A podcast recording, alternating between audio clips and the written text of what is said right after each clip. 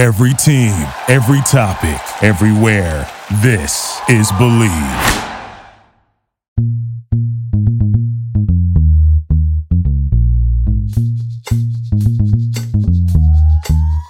Welcome to the number one Bengals podcast. I am Daddy Maktouk, as always. I'm joined by Dr. Hoji the Electric Ismoji and John Sheeran. And guys, we have probably the best guest for any show in any time, for any team, for anything. Yeah, guys, we have Joe Goodberry on the show. He is. Okay. Uh, uh, Joe Goodberry is is is a brilliant analyst. He's a charismatic, fun guy. He he's just he's just the perfect guest. So thank you so much for joining us again. Yeah, Thank you guys for having me again. Yeah, it's great to have you on. Joe. It's great to be here because you guys are the best uh, puppet Bengals podcast out there. Hundred percent. That's right. That's right. That's why they're the accent. number one. It's the number Yeah. one. Yeah. Yeah, number one. Bengals number show. one, yeah, I mean- accents, puppets. Number one. I, I don't like to brag, but yeah, we are the only Bengals podcast called the number one Bengals. But but look, Joe, we have five people watching the show right now, and Yeah. uh, you know I'm, that's that's great. I mean, those are record-breaking, you know, uh, kind of ratings. But uh, from what I've gathered, that is basically just your household, right? I mean, because I know that your daughter watches the show, and and then you have a big family, so I'm assuming it's just your family watching us. Yeah, that's probably exactly what it is. I, there is five people in here, my wife and I, and three kids. And uh, yeah, the youngest, I, you know, I'll have YouTube going a lot, and I subscribe to your channel, your YouTube channel, as everyone should. But the videos will come across and just automatically play, and she stops every time and just like I, I notice her, she's just watching the TV, doesn't know what's going on. I'm sure she's four, she doesn't really care about football, but the puppets keep her going. Yeah, the kids, they love the puppets. Sure. so but basically, we don't have a, a topic for the show other than Joe Goodberry. That's the topic Right. of the show. Yeah. But yeah, well, go, uh, hold you probably. But I was just going to say, yeah. So if you have something in mind you want to talk about, because I know you've been in retirement for about you know about five or ten years, and you, you probably I don't know how much you know about the team. We have a new quarterback. His name is Joe Burrow. I mean, there's a lot you need to catch up on. Yeah. But I mean, anything that you feel like talking about is is, is fair game. Can I can I can I ask Joe the first question?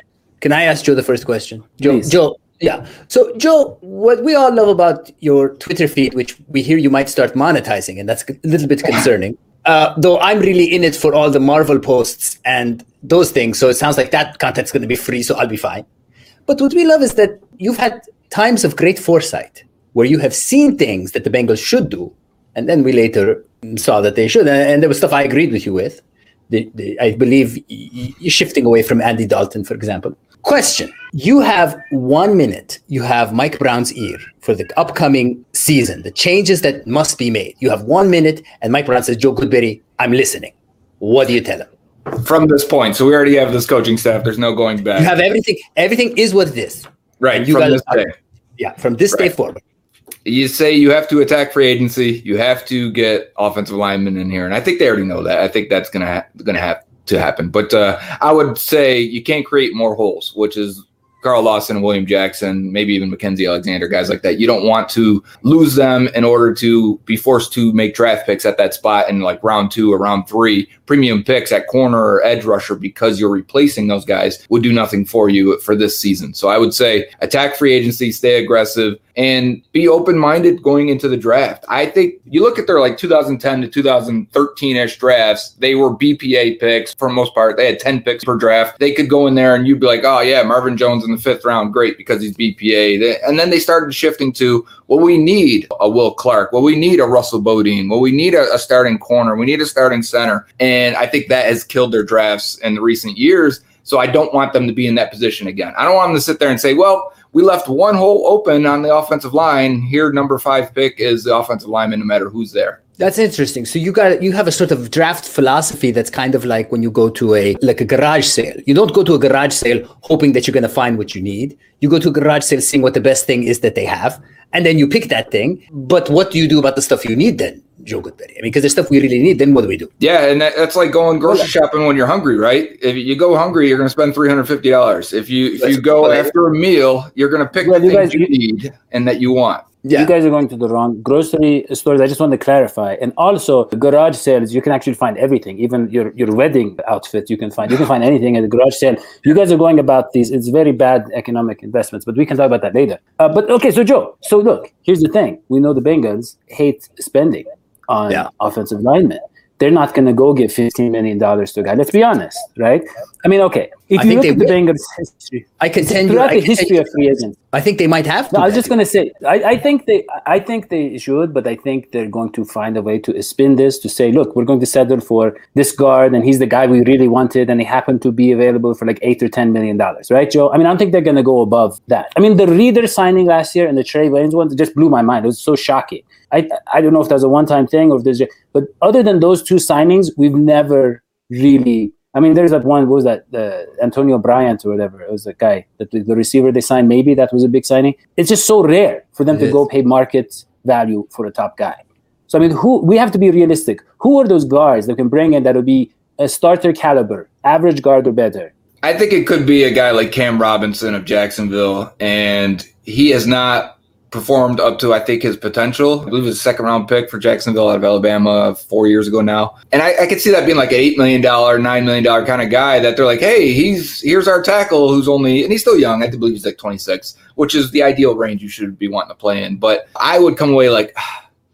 all right, you spend some money, and I know fans would there'd be a lot of fans that would get happy about that, but I'd be like, not sure you're actually upgrading. I'm not sure you're actually getting much better there. Sure, you spent money, and that's that's kind of been the thing, right? When they have spent money, even last year, it was like ah, Waynes is not that good. What are they doing? Reader is a nose tackle. What are they doing? Uh, you know, are you telling me Xavier Su'a-Filo is going to fix this entire offensive line?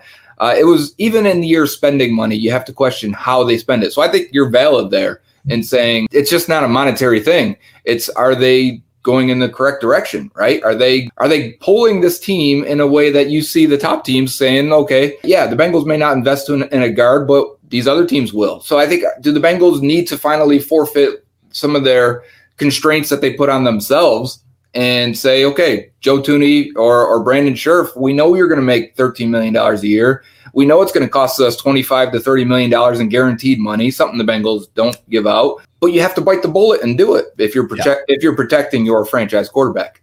But I'm so happy you And- mentioned yeah. Cam Robinson, like because uh, I think it, the the comparison to Waynes is so direct because Mhm. like they can they, they'll spend money to get Cam Robinson because it'll cost money, and then they can justify like yeah we spent money, but is it actually are you actually getting the value with that? Cam Robinson's interesting though because like he played with Jonah Williams in college and he was left tackle, and that was the one year that Jonah was the right tackle, and that's actually an interesting debate because we had Brian Callahan, the offense coordinator, say a couple days ago, like, yeah, we're not really interested in moving Jonah to guard. That might not be the best thing for him, but like, is there a way that you can build this offensive line? Like, are, are you focused on keeping Jonah left tackle at all costs, or are you open to, to moving him around? Because because if you get Cam Robinson, in all likelihood, you play him at left tackle and put Jonah right. Right. And I could see I love the Waynes comparison there because even if Robinson got like twelve million dollars a year, I think Spotrac has them, or, or over the cap, one of the two has them projected at a much higher rate. It'd be a situation where the Bengals go like four years, forty-eight million dollars, right? And only guarantee fifteen million of it. Something another team would not do. So they they pay maximum value per year,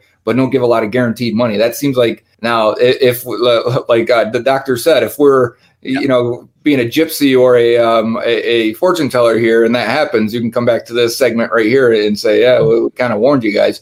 Uh, and I told John a, a long time ago uh, that would be the that that's the Twitter account that's going to blow up is the fortune telling draft analyst, and I, I think uh, John's got a good gift of that too. Yeah, John's Yeah. had John's No, had some real winners yeah. with his get with his uh, predictions.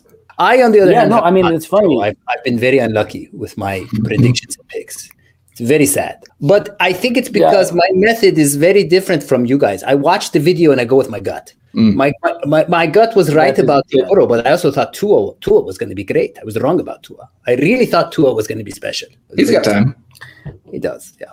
I, I, I will, yeah, I will say that John and Joe and other guests that we've had on have been way ahead of the Bengals in terms of evaluation of the offensive line, the draft picks. I feel like the, the draft Twitter is often better. I mean, Orlando Brown maybe is one exception. There's some cases here and there, but I think the draft Twitter is, is, is better in evaluating offensive line than the Bengals sometimes. It's truly not hard. Uh, but- it really isn't. yeah.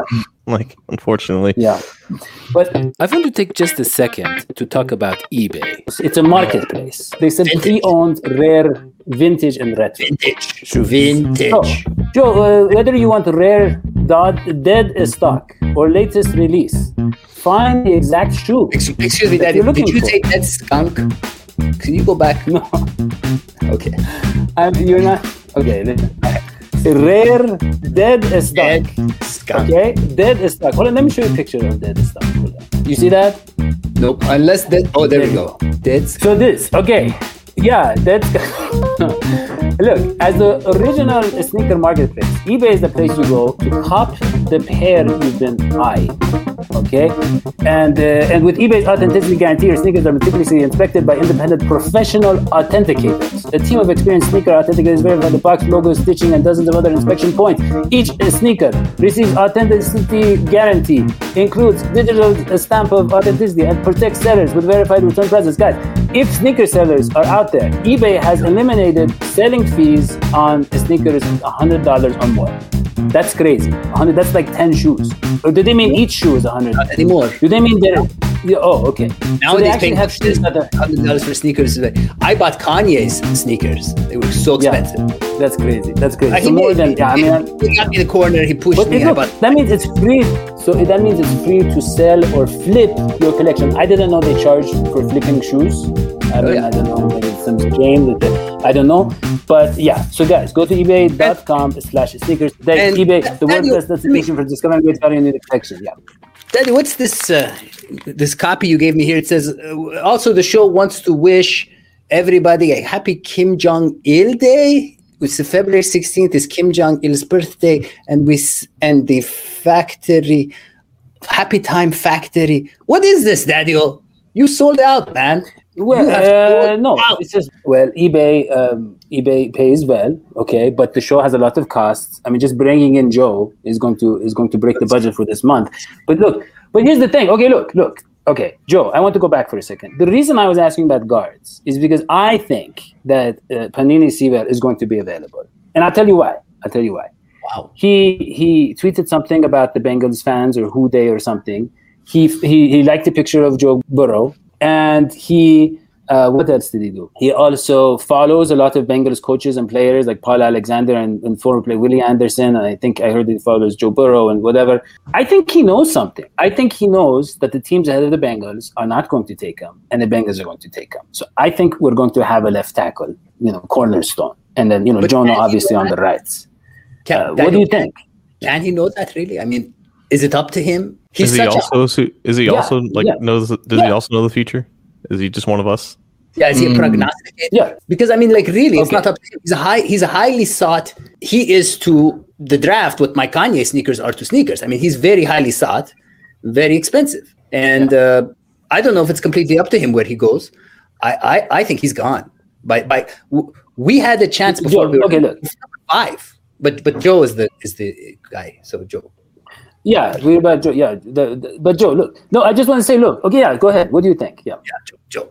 Penei Sewell's good. I mean, uh, what else is there to say other than I think uh, I think some have anointed him as maybe a can't miss or a generational prospect. I don't, or I would say maybe generational prospect. Prospect and player for me are two different things. Player is how you have performed up to this point, or or what I think your abilities are right now. What can you can you do? What can't you do? How often do you struggle? How often do you get beat? You know, how often do you make impact plays? Right. That is a, a how good a player is. A prospect takes in everything into account your size, your your athleticism, your age, your production, your your whole profile, and projecting them into the NFL and projecting how good they're going to be into the NFL, which is different from college, especially for more, maybe more so for some positions than others. So when you look at Penei Sewell, he is a good player. He is a great prospect. Two different things because when you watched him at Oregon, you got to remember he was 18 years old for a lot of this film.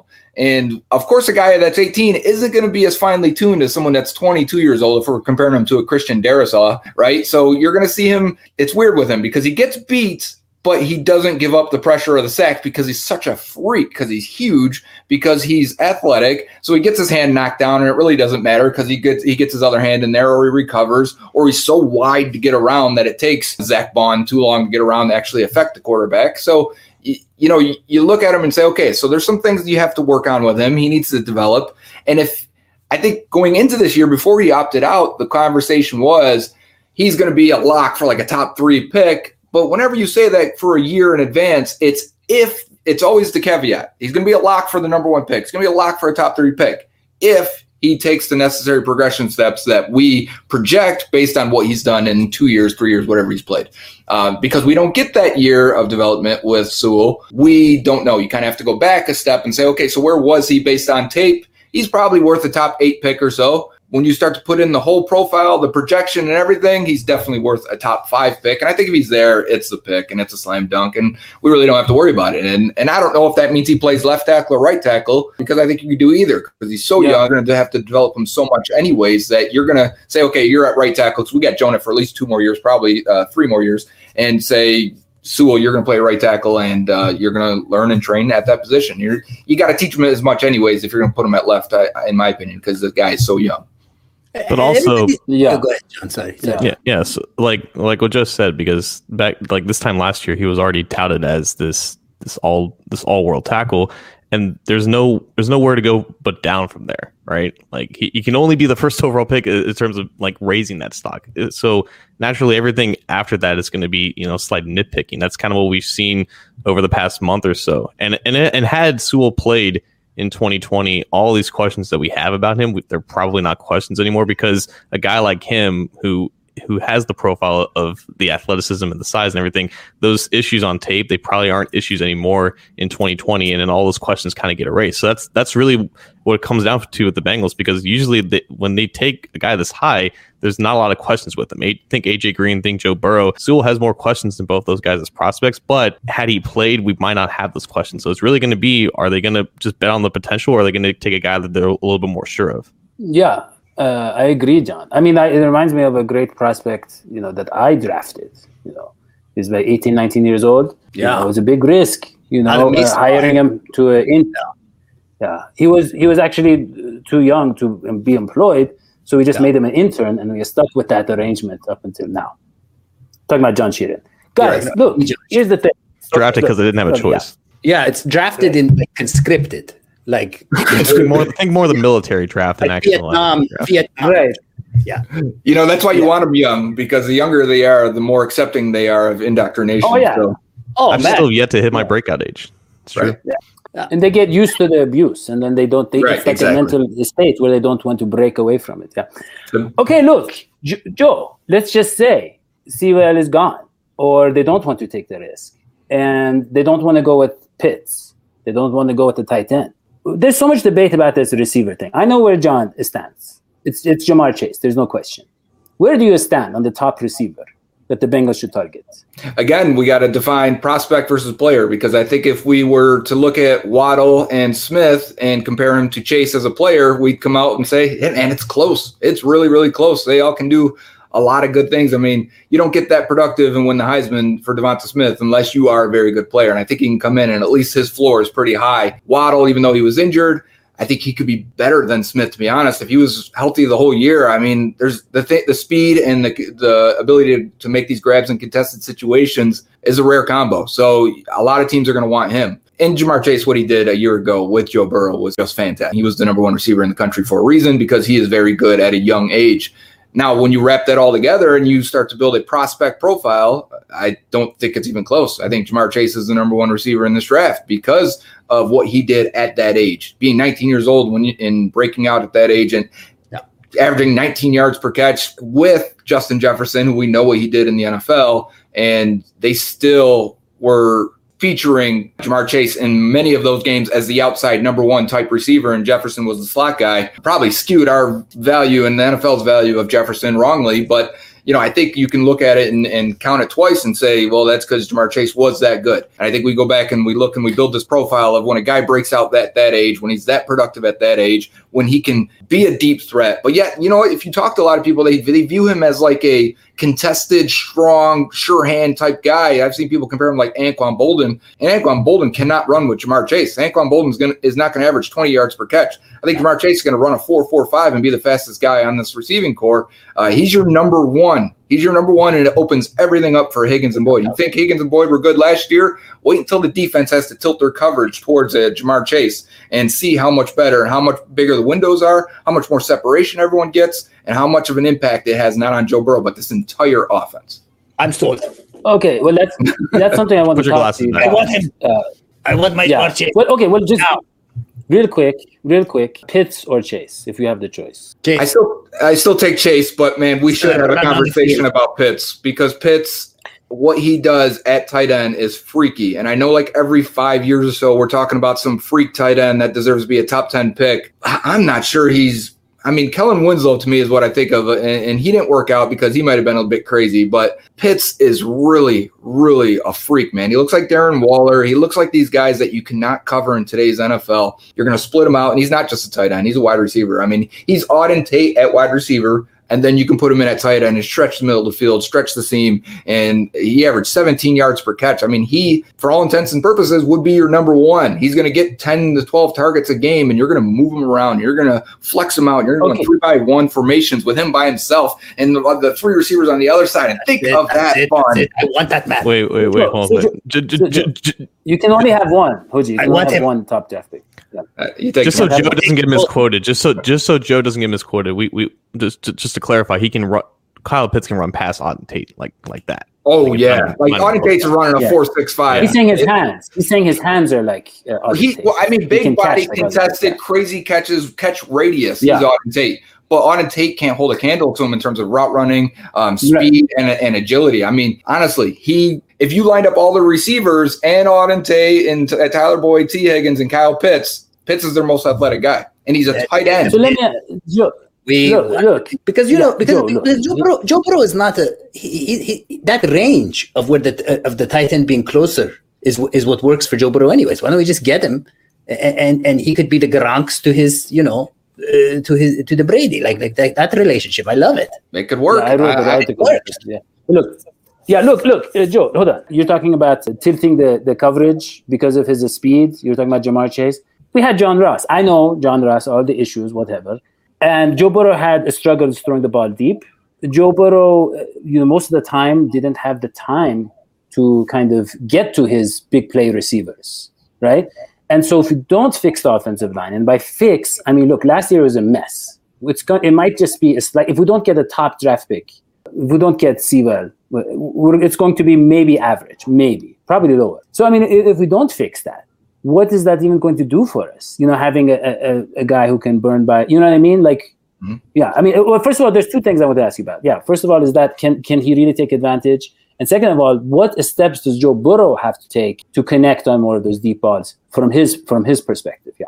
Yeah, number one, you can't pin it all on Sewell as for in terms of the hopes or whoever that fifth pick, if it's an offensive lineman, as hopes of turning this uh, offensive line around. There, there's more holes than one, and if you're comparing the more impact on this offense as in an entirety, getting one good offensive lineman still leaves you with three other bad offensive linemen. Potentially, we don't know when Trey Hopkins will return. Uh, as right now, I'm thinking Billy Price at center, and that is exploitable. That is beatable, right? That that is still a major hole and, and a major hurdle for this offense. Adding one receiver right now impacts the receiver group completely. Uh, adding one tight end uh, impacts the receiving group completely. So those guys, you could argue, will have more of an impact on the offense and, and Joe Burrow's production. But you also can't pin it all just on that fifth pick. They need to attack free agency. It's not even an option. It, they can't just say we're going to draft a guy at five. And even in, in round two, that's not enough. They need to go out and get these guys because rookie linemen can be very hit or miss that first year, or at least in, in, in definitely in that first half. You look at like Andrew Thomas last year, the first offensive lineman taken. His first half of the year sucked, and it probably got the offensive line coach fired, and he played a little bit better in the second half, but still comparable to what Bobby Hart gave you last year. And I know we don't like Bobby Hart, and he's probably the symbol of this offensive line in the last three years, and we'd like to move on from that.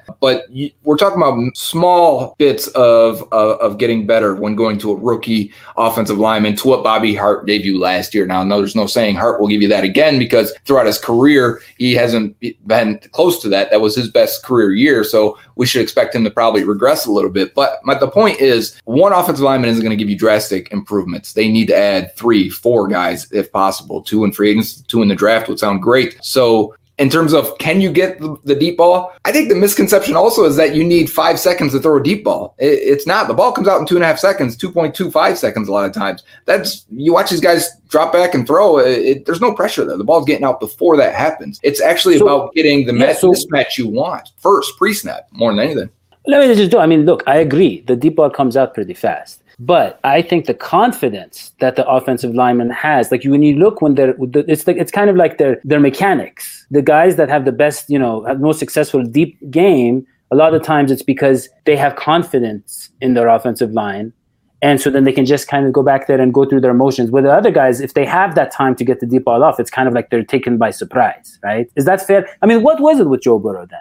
You know, why was his deep ball inaccurate? Yeah. It has an effect. I mean, don't get me wrong. If you don't feel like you can get to that second or third guy sometimes, maybe the safety jumps on your number one read, right? And now I don't have time to reset and come back the other way and hit a guy on a deep crossing route or whatever the case, whatever the case may be, right? So I, I'm thinking of already decided pre-snap reads of all right, I got one on one on the outside. You drop back, you throw. Offensive line does not affect you at all unless some guy completely falls on his ass uh, at the snap. So I, at those plays, you can still get deep balls off, and the Bengals did a lot last year, but it ended up being just that Burrow wasn't very good at it and the receivers weren't very good at it. AJ Green was a disaster on almost every single deep pass. I'd love to make a super cut of just his deep balls from the past year because it was ugly. He uh, missed a lot that were in his range. He could not body through anyone anymore. He could not gain separation. Uh, he didn't go up for any of them. So that is not a helpful situation when you got a receiver that they kept trying to feature in a lot of games that almost gave you nothing in terms of, of production. Any you could plug in Josh Reynolds into that role, a mid-tier free agent, and you probably get better production out of that receiving group, and it helps Burrow's numbers overall. But Burrow can be better.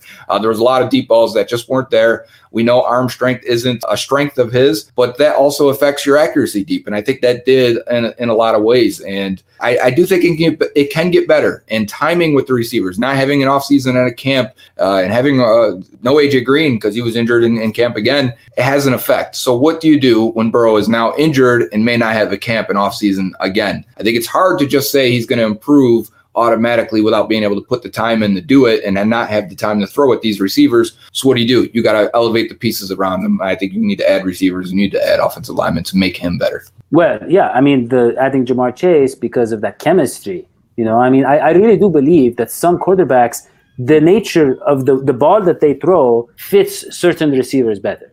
Do you know what I mean? Like I, have seen mm-hmm. this with Andy Dalton you know, sometimes people laugh, but I saw that his timing with Brandon LaFell was was very good. Even though Brandon LaFell was not a, a great receiver, but they had a certain. It was interesting. Inside breaking uh, routes, and, and, you know, yeah, yeah. LaFell ran him well, and, and, Dalton threw him well. Exactly. There you go. I never knew that was the reason, but that makes sense. But look, so yeah, was it was Ja'Marr Chase. Is there something was there between those two, and so it's possible that adding him would do that. And also, I don't know, this might sound, you know, kind of, you know, might seem kind of like a simple solution, but, you know, I know Jeff Blake trains people to throw the deep ball. I wonder if they would, you know, if he'd be willing to work with him because, you know, Jeff Blake was was only like six one and wasn't like a huge guy. I mean, so it's like, where is he getting this arm strength? He says it's it's a finesse throw, and he has the certain you know mechanics to getting that beautiful rainbow. Yeah, mm. and so I wonder, you know, I, I think Joe Burrow has the same physical strength as Jeff Blake, so he should be I don't know if that's something they'd be looking into. Yeah, you don't need John, any crazy yeah, strong arm to throw the deep ball. It, it, a lot of it is timing and accuracy. So I we saw Burrow was really really good at LSU throwing the deep ball, and I think there's no reason to believe he can't at least get to average in the NFL doing it. And if that's the case, it's going to be a big boost for this offense. Absolutely, yeah. And I mean, uh, speaking of big boost, this you have, being on the show was a big boost for our show. And uh, obviously, we have 25 people watching that is about 20 more than our average. So, so thank you for everybody for tuning in and watching Joe Goodberry. And honestly, guys, this movement, this the number one Bengals podcast, we're just getting started. Okay, we're just getting started. You've seen nothing yet. Yeah. Okay, so don't forget to subscribe to the show. And Joe, is there anything? Look, someone commented about your hat. They said, "I love that hat. I want to get a hat like that." You can get Joe Goodberry's hat. Just, I think, reach out to him on Twitter. More will be coming soon. Yes. Okay, so just, just you can you can reach out to Joe and, and get one of those hats, and you can subscribe to the show. Leave a five star review that is all we have for this show. For John Sheeran and Dr. Hoji Electric Moji, we stepped out. I don't know, probably to to save some uh, some some sort of creatures for uh, some very elitist event. And for Joe Goodberry, I'm Daddy Maktoub. That's all we have. We'll see you next time. So long, sweetie pies.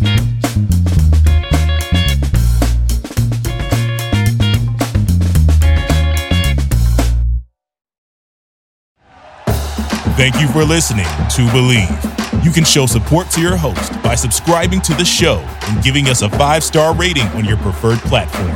Check us out at Bleav.com and search for B L E A V on YouTube.